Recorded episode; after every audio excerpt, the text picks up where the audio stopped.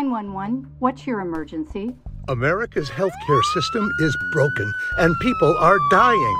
Welcome to Code WACK, where we shine a light on our callous healthcare system, how it hurts us, and what we can do about it.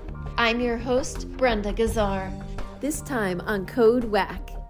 It's our 101st episode, and in honor of this special occasion, we're revisiting one of our very first and most disturbing podcast episodes Cruel and Stupid. It's about how our whack healthcare system, with its confusing mess of various insurance plans, treats patients very differently depending on who pays the claims.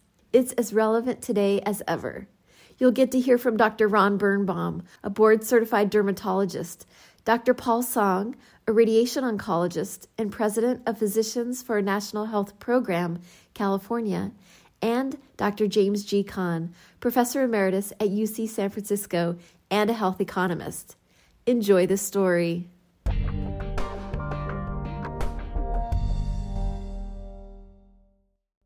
The Eisner Health Family Medicine Center at California Hospital in downtown Los Angeles is bustling this spring afternoon. Ok, siéntese aquí, por favor. Patients at this nonprofit community health center near the Fashion District are mostly poor. It's a place that's dedicated to taking care of people for whom our current system would otherwise fail them. That's Dr. Ron Birnbaum, a dermatologist who sees patients while teaching residents at the center. He's also among an increasing number of doctors who support single payer health insurance. Often referred to as Medicare for All, the program would cover the essential medical needs of every U.S. resident, much like in Canada and Australia. We have a system of healthcare that is both cruel and stupid. And it's cruel because we don't take care of everybody. And it's stupid because we spend more than the rest of the world in not taking care of everybody. Dr. Birnbaum is about to perform a biopsy of a growing mole on a patient's forehead. Ok. Esta es una pluma solamente. Voy a marcar los lugares en que vamos a hacer la biopsia. Patient Maria has Medicare, a public health insurance program for senior and disabled Americans. But the clinic also sees a high percentage of those with various types of Medi-Cal, a public program for low income families and individuals in the state.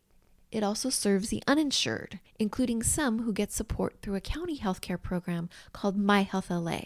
A smaller percentage of patients have insurance through Covered California, the state's health insurance marketplace, and a few have workplace sponsored commercial insurance. All these options mean that our current healthcare system is a labyrinth to navigate, even for doctors, and one that's constantly changing.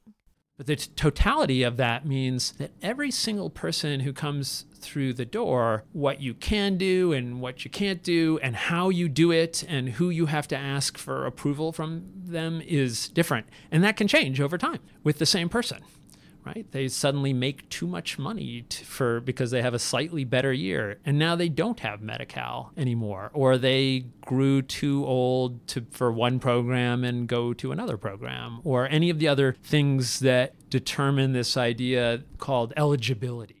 How does having patients with various health plans and insurance status affect Dr. Ron Birnbaum and other physicians? And just as important, how does it affect patients?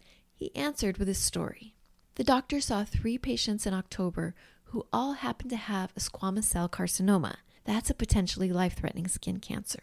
Each patient had a different insurance plan or program and needed a procedure called Mohs surgery. That's a special surgery that effectively treats the skin cancer, but takes extensive training to perform. The clinic doesn't offer it, so it has to be referred out. How long each patient had to wait depended on the type of coverage they had and one had Medicare, was homeless but had Medicare. One was, had Medi-Cal, and one was undocumented and on the My Health LA program. The Medicare patient got it done in a week. The My Health LA patient, I just found out now this week, just got it done. So it was something like six, seven months went with a, a deadly skin cancer on his face. And the one with Medi-Cal, I still haven't been able to confirm that she got it done. As far as I can tell, she hasn't. She has not yet got that done. We're, I think, been trying to find somebody who will see her. That's because hardly any Mohs surgeons take Medi-Cal. The situation can not only be frustrating to patients, it requires quote unquote different acrobatics on the part of the clinic staff to try to find someone to treat patients on some of these plans. That set of encounters with those folks is really indicative of the challenges that we face, but also in each case, the sort of amount of time that goes into just trying to get people the thing, the basic thing that I think they need to get rid of their cancer, completely different and a completely different amount of sort of follow up and checking and rechecking and emailing to make sure they get their, their problem taken care of. Dr. Birnbaum says the story also illustrates how expanding Medi Cal, as some advocate for, is not an ideal solution because the program doesn't cover all specialties and specialized services. The only real answer, he says, is to give everyone improved Medicare. That sentiment is echoed by Dr. Paul Song, a board certified radiation oncologist and president of the California chapter of Physicians for a National Health Program. He says that the burden on doctors and our multi payer healthcare system is well documented. A 2009 study published in Health Affairs found that physician practice staff reported spending 20 hours per week on average just dealing with pre authorizations. Uh, meaning, before I could do anything to you, draw your blood, um, send you for a CT scan, or do a procedure, say take a pap smear or something that I would need to get pre-authorization from your insurance company. 20 hours a week is a lot, right? So in, during if I didn't have to do that, I could see far more patients uh, or spend more time with each patient versus feeling uh, greatly rushed. And that's just for pre-authorizations, Dr. Song says. Much of the electronic medical records, those forms doctors fill out on their computer while you're in their office, is related to billing for insurers. That also takes significant time. Then there's the cost. Dr. James G. Kahn, emeritus professor at UC San Francisco and health economics expert, has studied this issue of cost to doctors. Yeah, so we did couple of studies on private practice uh, doctors, and what we found is that they're spending about 13 cents out of every dollar of revenue on um, on paperwork for associated with billing in particular, and most of that, about 10 to 11 cents, could be gotten rid of. So to put it in shorthand, 10 cents out of every dollar is wasted on unnecessary paperwork. Yikes. And what does Dr. Kahn have to say about the overall price tag of all this additional paperwork and billing resulting from our multi payer healthcare system? Uh, we've studied how much this all costs in the aggregate, and it's well over $400 billion a year in the United States. That's about 12% of all our healthcare spending goes to extra costs associated with juggling all of these different payers. To give you a sense for what that translates to, that's about $1,400 per person per year. That means a family of four is spending close to $6,000 on unnecessary paperwork every year. Think about what $6,000 could buy. A down payment on a car? You could do that. You could pay for part of college, you could go on vacation, or you could get more health care that maybe you were having trouble getting. Many different ways to spend that money better than on unnecessary paperwork. Why does it cost so much? So, we already know our medical providers have to deal with a plethora of public and private insurers, including consultants, lawyers, and IT specialists. Then there's the costs on the insurer's side. This includes marketing to sell their products, staff to deal with negotiations and billing, and of course, a profit, which often runs 10 to 15%, according to Dr. Kahn. Just as frustrating as the added costs are doctors having to fight for authorizations for treatment and to overturn denials. While I was at Eisner Health, Dr. Birnbaum explained that the patient on the MyHealth LA program who eventually had the Mohs surgery for skin cancer on his face also had sun induced precancers throughout his body. To prevent him from getting more, the doctor wanted to prescribe a topical cream that's been around for decades, but he was told that it's not on the MyHealth LA formulary. So I have to convince them that they should pay for this for him. And you know it's this it's ultimately the money's coming from the same pot of money that pays for when he gets a skin cancer that needs Mohs surgery. So maybe it'd be good to you know not just money wise but actually like morally speaking to try to keep him from getting more skin cancers What's further a little aggravating about this is I've used this medicine with him before already. And I don't remember doing being asked to do a prior authorization for this before, but now the same guy, same program, nothing has changed and now there's like this new paperwork thing. Dr. Birnbaum has to fill out such forms in between seeing patients. Has the patient tried any other medications for this condition? Well, the answer is yes, not this. He has used this one successfully. The time that it takes for me to sort of fill out this paperwork, it's just a bite out of the time that's available to see other patients or and you name anything else it's just in the way of doing any other better thing. Denials of treatment are often the most troubling for doctors.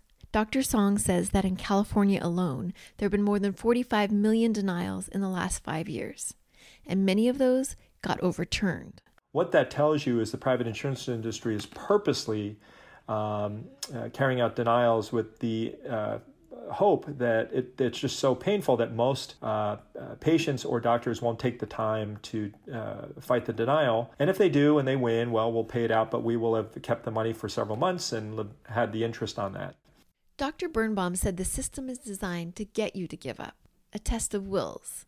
He often faces long phone trees that ask you to repeat a patient's identifying information Overturning a denial or getting a pre authorization often takes 30 minutes on the phone, he said. It can take longer for doctors who don't have the kind of support he gets from his staff.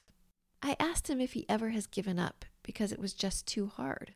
I think I think the answer is yes.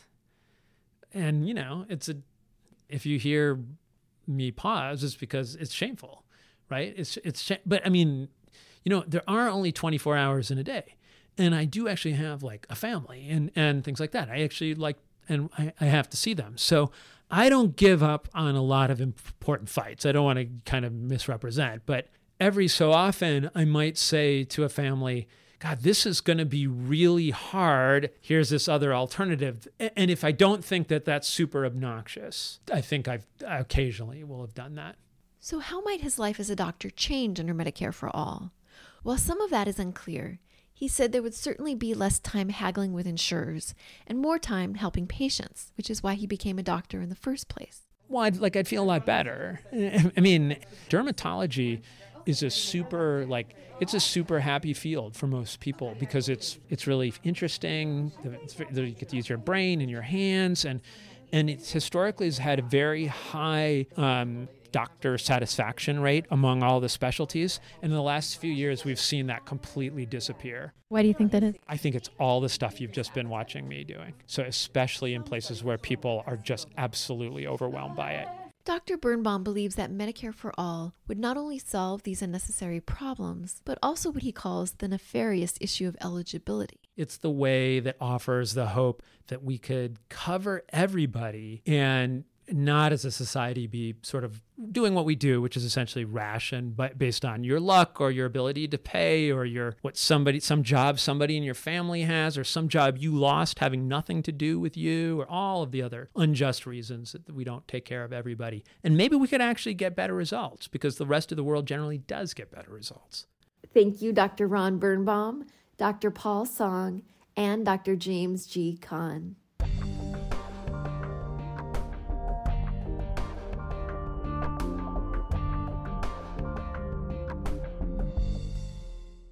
You have a personal story you'd like to share about our WAC healthcare system? Contact us through our website at heal-ca.org.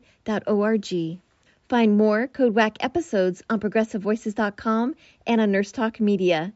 You can also subscribe to Code WACK wherever you find your podcast. This podcast is powered by Heal California, uplifting the voices of those fighting for healthcare reform around the country. I'm Brenda Gazzar.